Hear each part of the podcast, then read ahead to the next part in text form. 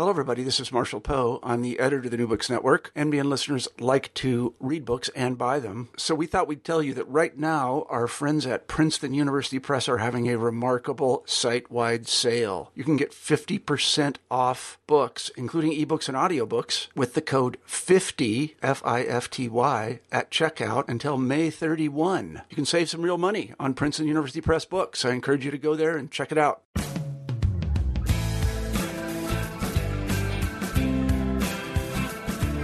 Welcome to the New Books Network. I'm Matt Johnson, and I'm here today with Dr. Joshua Clark Davis, a professor of history at the University of Baltimore, to talk about his new book, From Head Shops to Whole Foods The Rise and Fall of Activist Entrepreneurs. The book shows how 1960s and 1970s activists offered alternatives to conventional profit driven corporate business models by opening up their own small businesses. It's a fascinating account that challenges the mistaken idea that activism and political dissent are inherently antithetical to participation in the marketplace.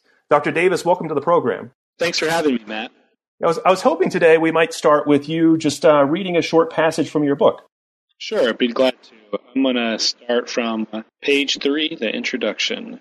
So, operating in different areas of the country and selling different products for different reasons the businesses in this book shared a critical commonality, one that placed them at odds with conventional notions of capitalism.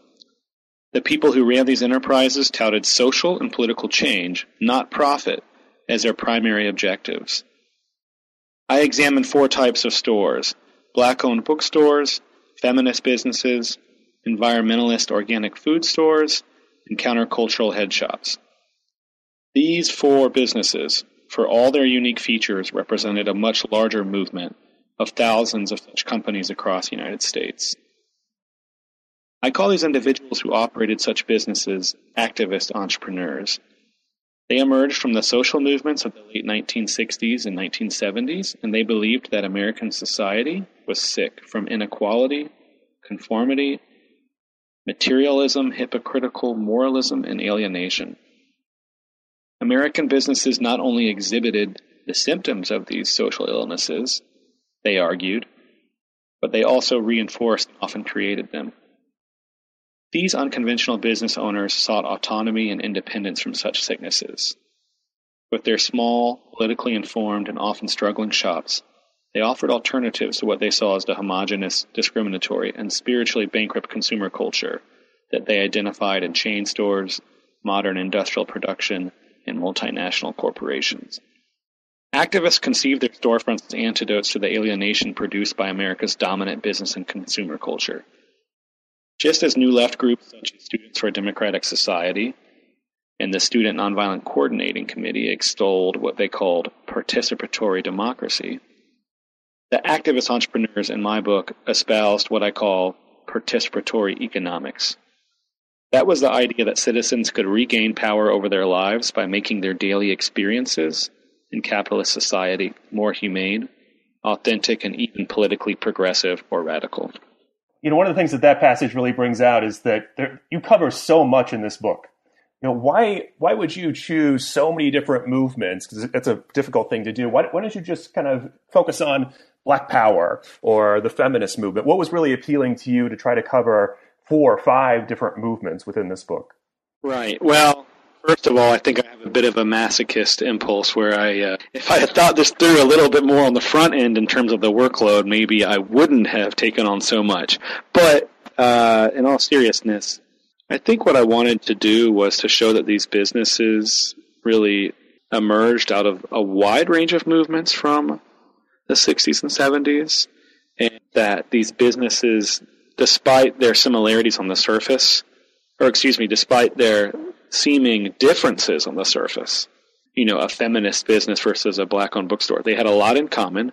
But I think from a larger perspective on social movements, I think there's a lot uh, to be gained from taking uh, almost an ecumenical approach to looking at social movements in this era and pointing out similarities and differences. And uh, we talk a lot about intersectionality the intersection of race and gender and class and those things, but sometimes we fail to see how movements intersect with each other. And I think uh, it's difficult to do, but I think I, I, pulled it off in this book by diving into the, the literatures on really five or six different movements and seeing how these movements are producing businesses that surprisingly have a lot to do with each other. Yeah, and this is kind of an, an unconventional story of the 1960s. What what brought you to activist entrepreneurs? Well, I came at it from a few different angles. Number one, when I started grad school, when I was starting this project in the mid 2000s, that's a long time ago now, but there was very little written on the 70s at the time, and the 70s interested me deeply uh, not only because there was so little written on them, but because it really, the more I looked into the era, the more it looked like that was the flowering of the 60s protest movements, the way so many people have written about the decline of the protest movements at the end of the 60s or the early 70s.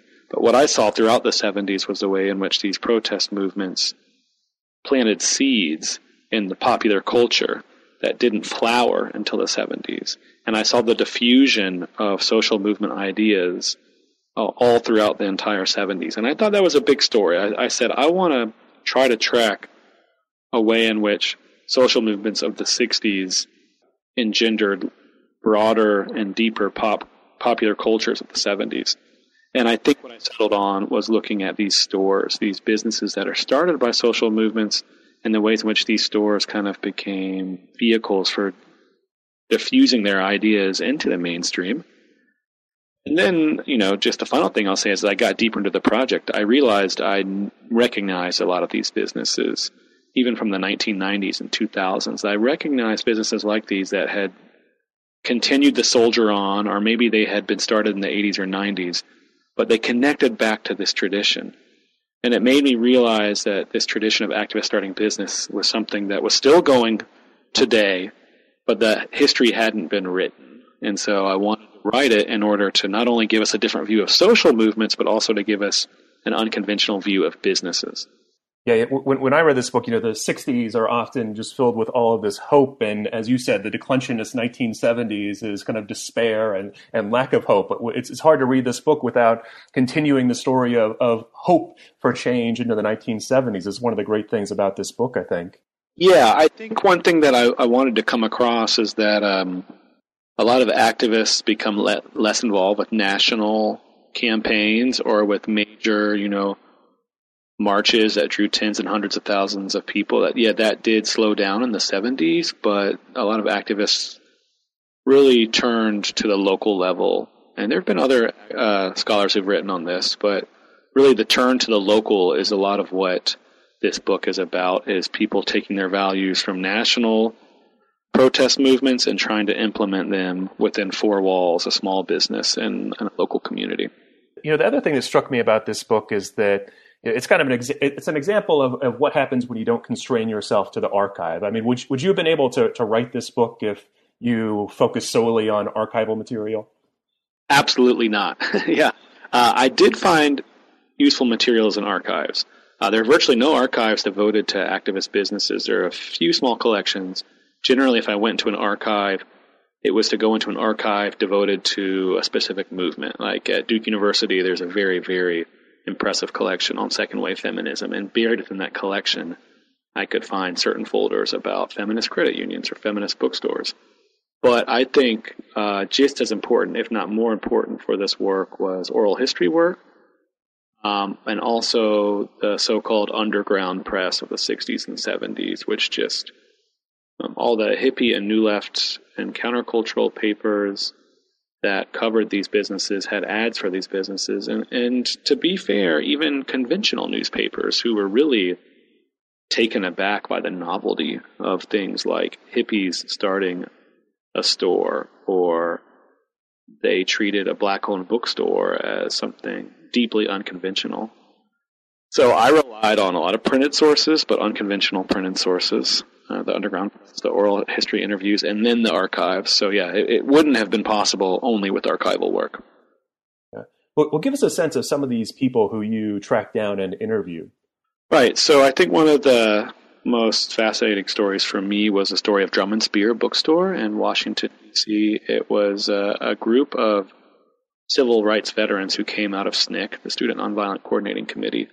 Uh, some of them were from DC, but most of them were moving to DC for the first time after leaving SNCC. It's 1968. it's about a month after Martin Luther King had been assassinated, and the uprising had totally devastated sections of uh, D.C. And this group of young people coming out of SNCC uh, decides they want to open a bookstore that's devoted to uh, basically literature and history by uh, writers of African descent. And the bookstore becomes very successful at first.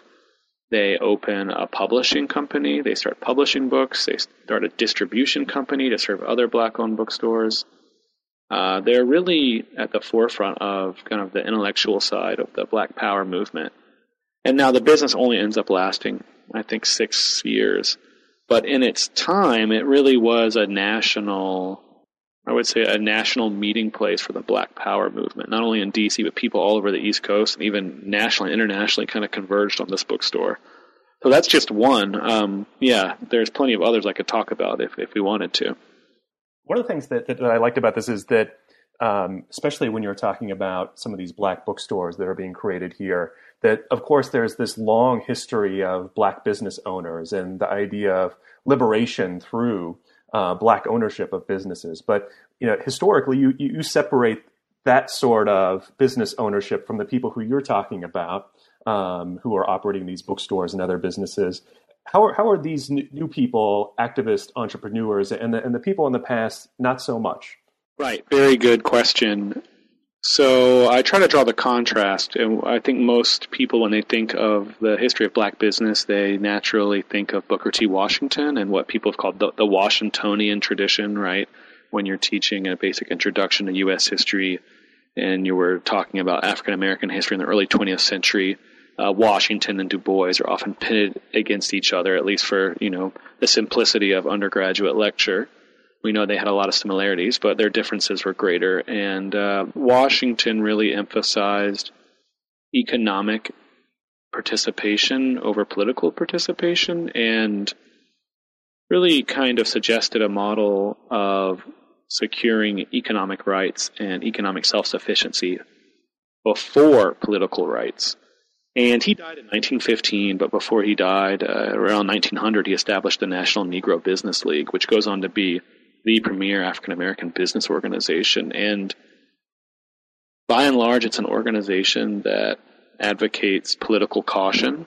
I mean, even to the extent that in the 1940s, most of their members opposed anti lynching legislation. They thought that would alienate um, Southern whites too much. So, a store like Drum and Spear totally rejected that approach to black business, and Drum and Spear and other black owned bookstores said we're not going to um, we're not going to pursue political power after economic power. We're going to pursue them at the same time, and we're going to own our blackness. We're not going to um, try to downplay our racial identity. In fact, we're going to embrace it, and we're going to make black racial identity a central part of our business. And I, I think that was something that Washington generally wasn't comfortable with. He wasn't comfortable with African American business owners marketing um, racial identity. He wanted them to, I think, more often than not, avoid questions of how racial identity might shape their business. Yeah. When we think about the 1960s, anti-capitalists get a lot of attention, right? I mean, what gives these people so much hope in capitalism? Well, I would make a careful distinction and say most businesses in the United States are capitalist, but not all are. If we think about there are businesses in world history going back thousands of years. But most historians would say, well, modern capitalism, at the earliest, it really emerges with the mercantilism of the 15th and 16th centuries. Other historians would say, well, no, capitalism doesn't even emerge until, say, the 1780s in England. All this is to say is that some of the businesses I looked at did not think of themselves as capitalist, and the reason why is that they didn't have capital accumulation as one of their main goals. Yes, they wanted to stay in business. Yes, they wanted to keep the lights on, but they weren't really interested in generating profits and reinvesting those profits in their business. And if they're not interested in profit making, then they're not interested in one of the key factors, one of the key traits in capitalism. So, what I'm describing is a number of businesses that are very minimally capitalist, or in some cases, I would say even non-capitalist. And that's that's I think the opening they have here is that many of these businesses conceived of themselves more as nonprofits than as capitalist ventures. But for these people who you know, describe themselves whether as capitalist or non-capitalist, what, how do they see their participation as an entrepreneur as part of the movement? What was what were those businesses supposed to do for uh, the movement itself? Right, very good question. So the people who started these businesses, and I mentioned this in the book briefly, they very rarely use the word entrepreneur. I use the word entrepreneur to describe what they're doing, but they saw themselves as political actors, as organizers. And I think what they saw themselves as playing an ancillary but very important role in the movement. They kind of wanted to do three things. One, they wanted to change the products of American business. They wanted to put products out that forwarded the values of their movements and forward messages of their movements. Two, they wanted to create places, reconceive of the places in American business. They called them safe spaces. We might today, actually, they called them free spaces. Today, we would use a language more like safe spaces, but they wanted to create, you know, a business with four walls where activists could meet safely and organize and hold uh, meetings and things like that. And then thirdly, they wanted to change the processes of American business. They wanted to democratize workplaces and institute uh, more collective decision making. So they saw themselves not as an alternative to the marches and the petitions and the rallies, but they saw themselves as contributing to that mission, but doing it in a very public facing way that had the potential to, you know, be an important recruiting tool. You know, one of the things that you point out in this book is that they, they introduce kind of new models uh, for what business could look like. Did, were there were there models available to them that they they look to, or is this really something that they are creating just in the moment? Well, some of both. Okay, so in a pre-internet world, I think uh, a lot of people have written about this, but how activists of the 60s and 70s often struggled to connect to earlier histories of ac- activism and organizing and often felt like they were creating new uh, new movements out of whole cloth even when they had plenty of predecessors often it felt like they were doing something new because they weren't aware of their predecessors and it was it was hard to discover that history but some of them did know about businesses such as co-ops which in the United States, their history goes back to the middle of the 19th century. And um, there had been labor unions that were deeply involved in co ops. For example, the Knights of Labor were big backers of co ops. And then in the 30s and 40s, unions were still big um, backers of credit unions and co ops. So I think um, sometimes some of the activists I look at in the 60s and 70s were aware of those businesses. And sometimes also um, for example, black owned bookstores were aware of some of their uh, political predecessors. But I think generally, even if they did have predecessors, they weren't aware of them. And so it felt like they were doing something new to them, and they didn't really have models to, to copy from generally. They didn't have access to their materials or have knowledge of their existence when, when you look at I mean, this is a, a, book about the rise and fall, so it's success. It, it, suggests failure, right? But you know, what are the when you when you try to look at the successes of these particular people? How, what successes do you identify uh, in these movements? So I think the big success is more ideological and political than financial. Uh, that's one of the things I suggest in my book is that a financial metric doesn't really measure the success of these businesses. I think in our society and our economy generally, most people consider a business that closes to be a failure. Well, the businesses in this book generally, even if they closed, their goal primarily was to spread a message of a movement. And many of them succeeded in spreading the message of their movement. So, for example, feminist bookstores play an absolutely critical role in spreading feminist literature and getting feminist messages out into the public. And you have books like uh, Our Bodies, Ourselves, right? The feminist um, health manual out of Boston, which becomes a huge, huge seller. Uh, you have books like The Autobiography of Malcolm X, which black owned bookstores really um, help catapult to best selling status. But what you have, I think, also as a victory is businesses some of which lasted three, five years, but some of which lasted 10, 15, 20, 25 years. And these businesses showed that there are different ways to run a company, that it is possible to have a company that's cooperatively owned, that it is possible to have a company where uh, it's not just purely hierarchical management, but some element of democracy governing decision making.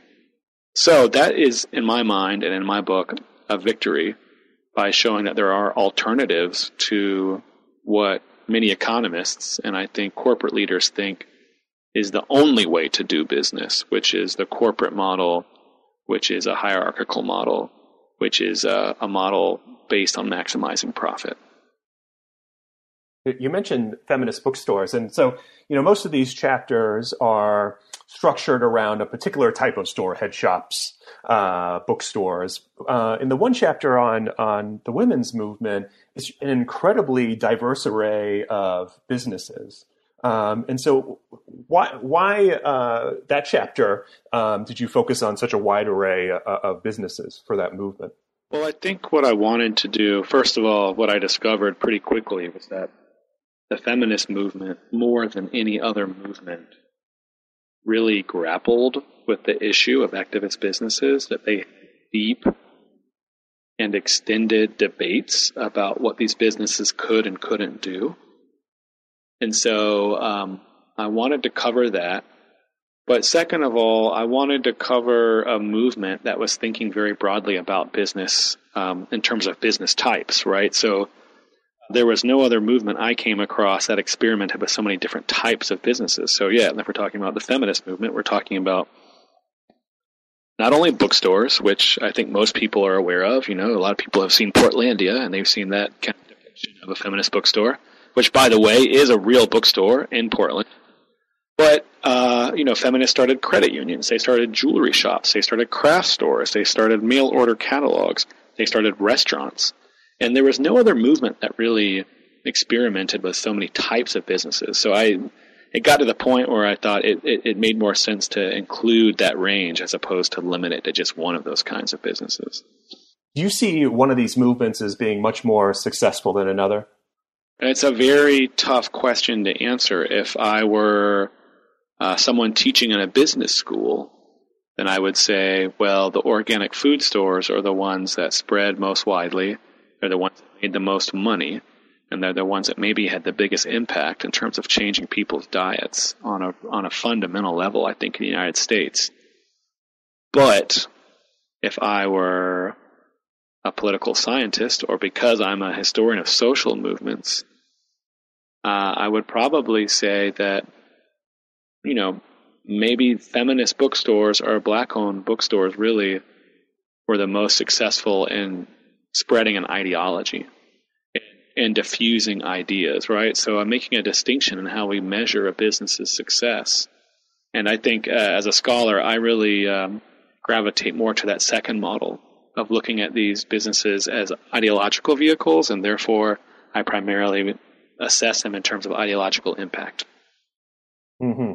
One of the stories, the underlying stories in this book that I love is that you know, one of the things you're getting to is just how darn difficult it is to run a small business uh, for a lot of these people, and some of them just aren't very good uh, business people, right? But but I was wondering if you know, aside from just the inherent um, problems uh, small business owners face, do these activist entrepreneurs um, have an extra set of difficulties in, inherent in running an, an, an activist uh, business?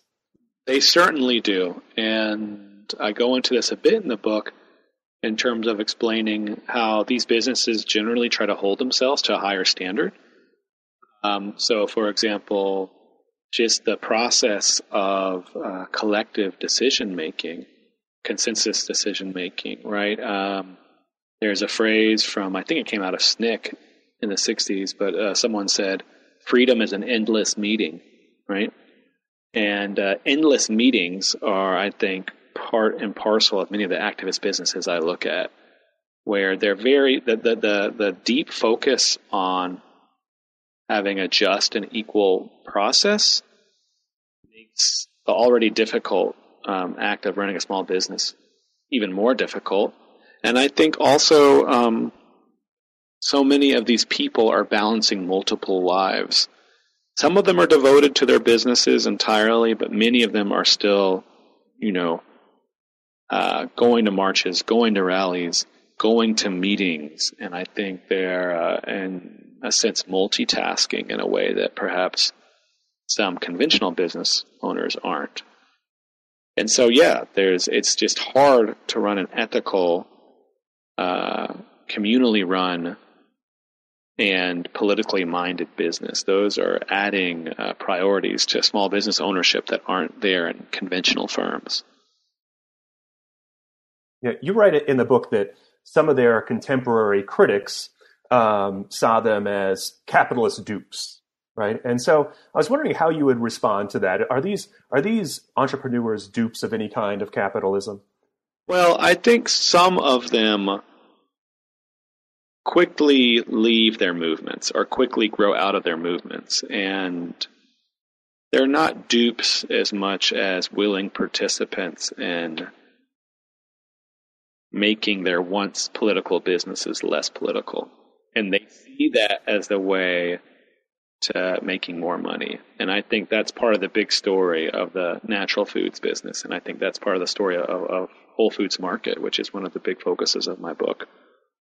Yeah, I mean, that's a great transition because the next thing I wanted to ask was, you know, what the, the title is from head shops to Whole Foods right? Why does Whole Foods occupy this bookend of the project? Right. A lot of people say, "What What are you doing with Whole Foods in the title? They're not activists." Well, first, uh, Whole Foods has changed tremendously as a business. They uh, were founded in 1978. The original store was called Safer Way. That was a critique of the store Safeway. Right. Safer Way was implicitly a critique of capitalism, of the environmental and health hazards of supermarkets. And the couple who founded the store, John Mackey and Renee Lawson, they came out of the environmental movement and really the hippie movement in Austin, Texas. And they ran this business and it was quite unsuccessful for two years. They closed Safer Way. In 1980, they merged it with a competitor and turned it into Whole Foods Market. And even at first, Whole Foods Market experimented with things like uh, profit sharing for its employees. But it became very focused on expansion after a few years, and John Mackey, the primary founder, he became very enamored with libertarian economic theory.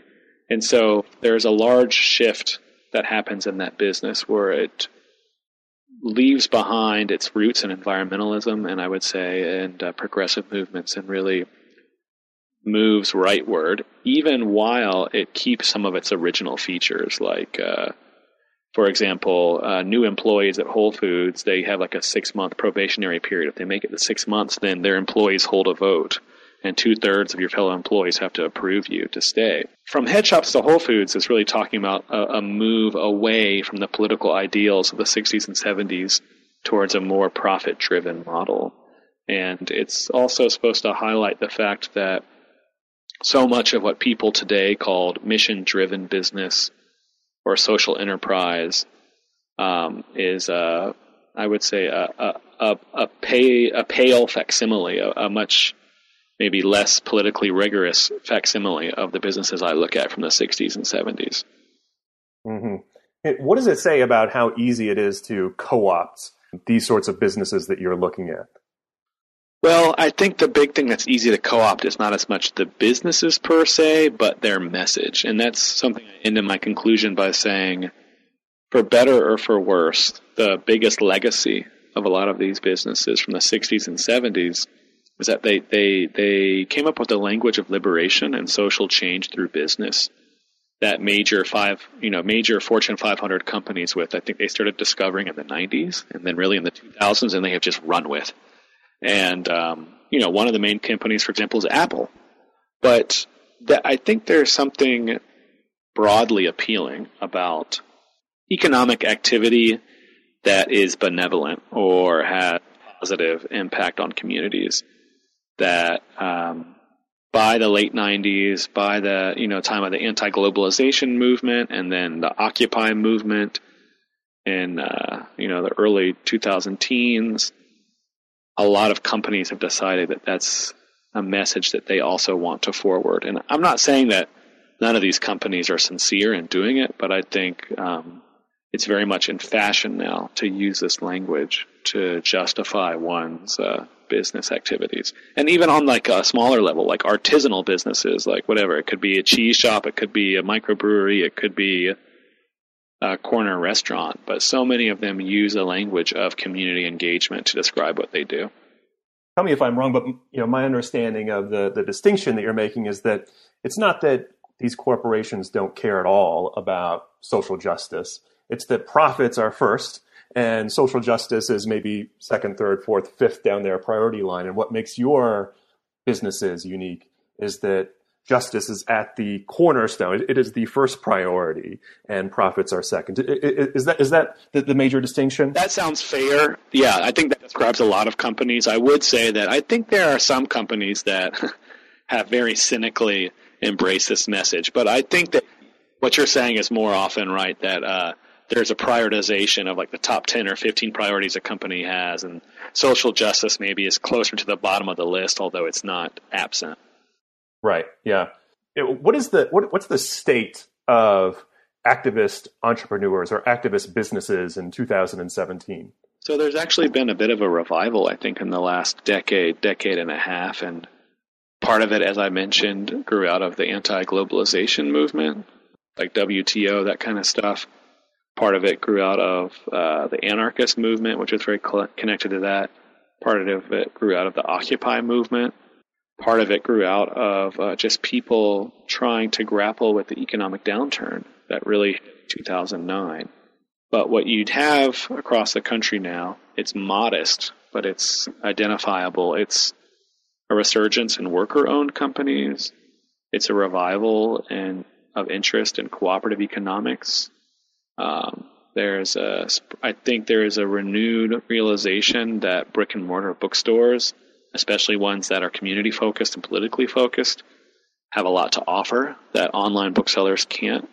And I think there's just a lot of interest in trying to start these restart these businesses, and it's uh, it's a new generation doing it. But there are national organizations like Democracy Collaborative in DC, which are at the forefront of promoting uh, these ideas, really of trying to make businesses that are more democratic and more just. I'm wondering for someone who might be thinking about starting or becoming an activist entrepreneur and picks up your book. It's easy to read your book as, my gosh, all these uh, businesses uh, go out of business pretty quickly and they're very difficult to run. You know, if you wanted to send a message to some of these people who might pick up your book, what message do you want them to get out of it? I think the big message for anyone who wants to start one of these businesses is really to uh, to do your homework, and that means reading as much as you can online. That means dipping into a, a nonprofit like Democracy Collaborative, going through all of their resources. It means researching uh, non conventional corporate models like the Benefit Corporation, which is now available in 35 states to companies that explicitly uh, commit themselves to having a positive uh, community or environmental impact. And I think probably most importantly, uh, networking with people who are running these businesses already, right? I think that's that's the big factor that's different now with the internet is that it's so much easier for people who are running these businesses to connect with each other across the country. And uh, I think that was something that was very, very difficult in the 60s and 70s was just the exchange of information about how to do these things. That would be my big message is um, try to get a sense of what you're getting into before you get into it and build up personal and political connections with people. When you when you finish this this book, which is has kind of the rise and fall subtitle, um, did you have some kind of hope uh, at the end that activist entrepreneurs could create something really important in 2017? That there is some sort of challenge that they could make to big corporations, and that's still possible uh, in the world that we live in right now. I, I do. I am hopeful, and I'm I'm not hopeful that activist businesses can um, defeat major corporations or displace. But I think they continue to offer an alternative, and I think um, you know we've got businesses in Baltimore, like we've got a, a community-based uh, credit union, a CFI, a community financial institution. Um, that was set up by employees of Baltimore City, and the idea, you know, one of their express objectives is to um, extend credit to lower income citizens of the city.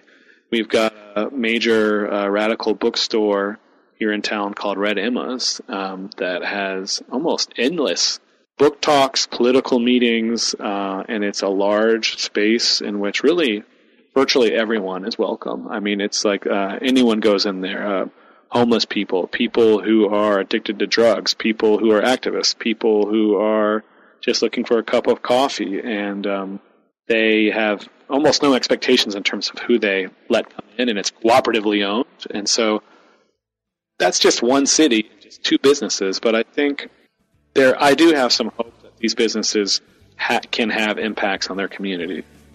Well, the book is From Head Shops to Whole Foods The Rise and Fall of Activist Entrepreneurs. I highly recommend it. Uh, Joshua Clark Davis, thanks so much for being on the program.